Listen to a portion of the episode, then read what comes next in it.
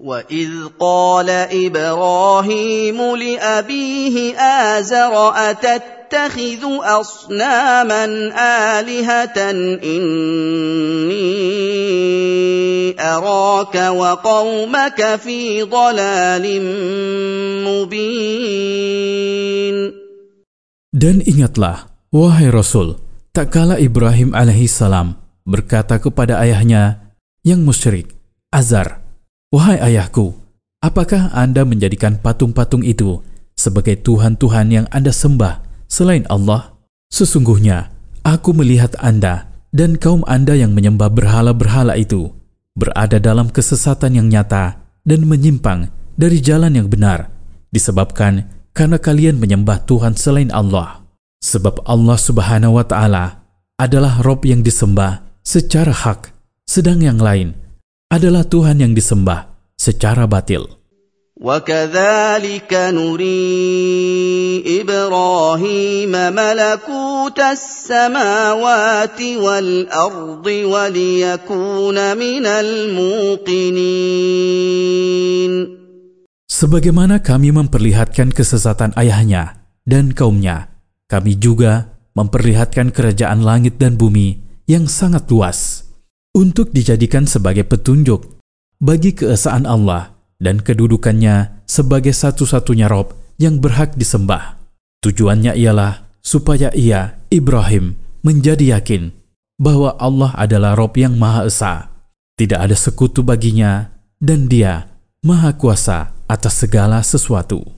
فلما جن عليه الليل راى كوكبا قال هذا ربي فلما افل قال لا احب الافلين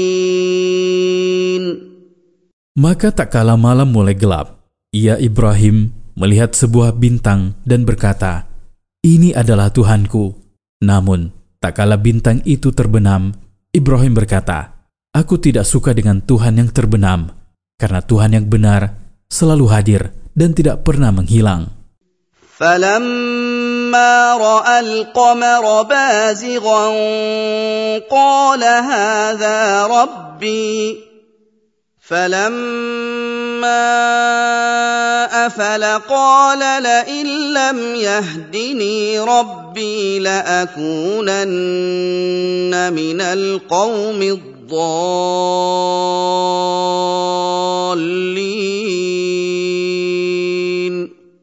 Dan ketika melihat bulan muncul di langit, Ibrahim berkata, Ini adalah Tuhanku. Namun, tak kala bulan itu terbenam, Ibrahim berkata, Sungguh, jikalau Allah tidak membimbingku untuk mengesahkannya dan menyembahnya semata, niscaya aku benar-benar akan termasuk ke dalam golongan orang-orang yang jauh dari agamanya yang hak. فلما راى الشمس بازغه قال هذا ربي هذا اكبر فلما افلت قال يا قوم اني بريء مما تشركون Dan tak kala melihat matahari terbit, Ibrahim berkata, Yang terbit ini adalah Tuhanku, yang terbit ini lebih besar dari bintang dan bulan. Kemudian tak kala matahari itu terbenam, Ibrahim berkata, Wahai kaumku, sesungguhnya aku berlepas diri dari apa yang kalian jadikan sekutu dengan Allah.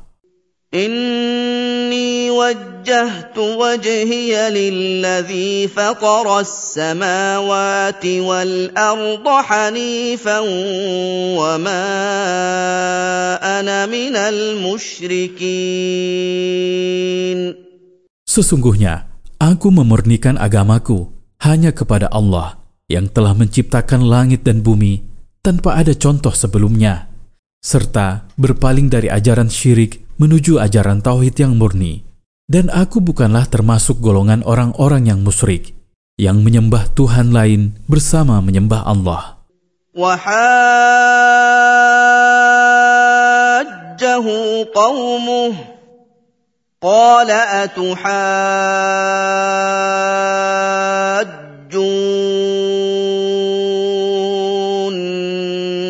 في الله وقد هدان ولا أخاف ما تشركون به إلا أن يشاء.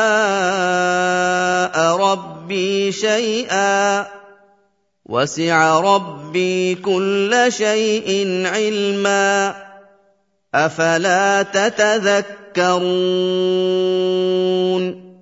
Kemudian kaumnya yang musyrik membantah seruannya tentang keharusan mengesahkan Allah subhanahu wa ta'ala dan menakut-nakutinya dengan hukuman dari berhala-berhala mereka.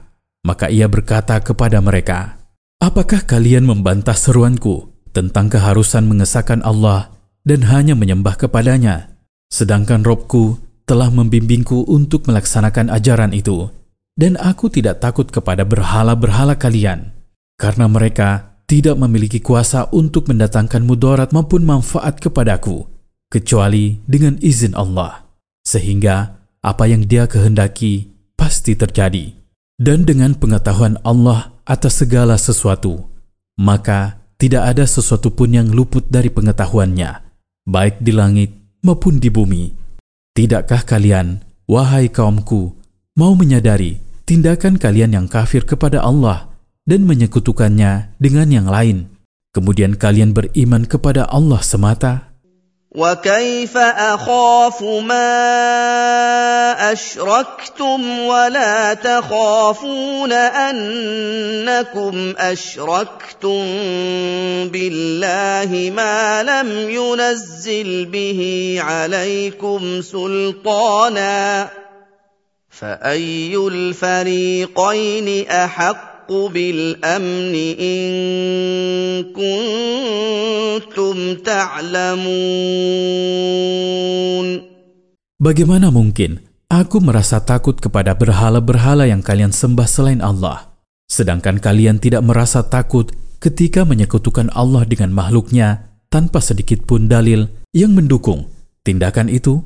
Golongan manakah di antara golongan yang mengesahkan Allah dan golongan yang menyekutukan Allah Yang lebih pantas mendapatkan keselamatan.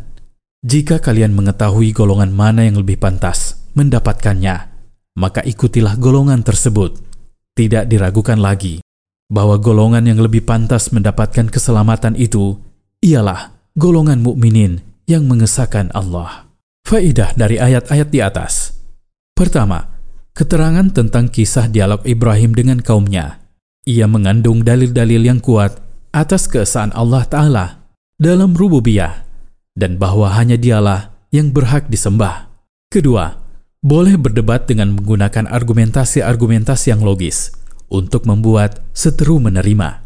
Ketiga, boleh merekayasa sikap seolah-olah sejalan dengan keyakinan lawan, dialog, kemudian menggunakannya untuk menyanggah keyakinan tersebut agar yang bersangkutan mengakui hal-hal logis mendasar yang diyakininya, kemudian bertolak dari sana untuk menetapkan perkara akidah yang benar.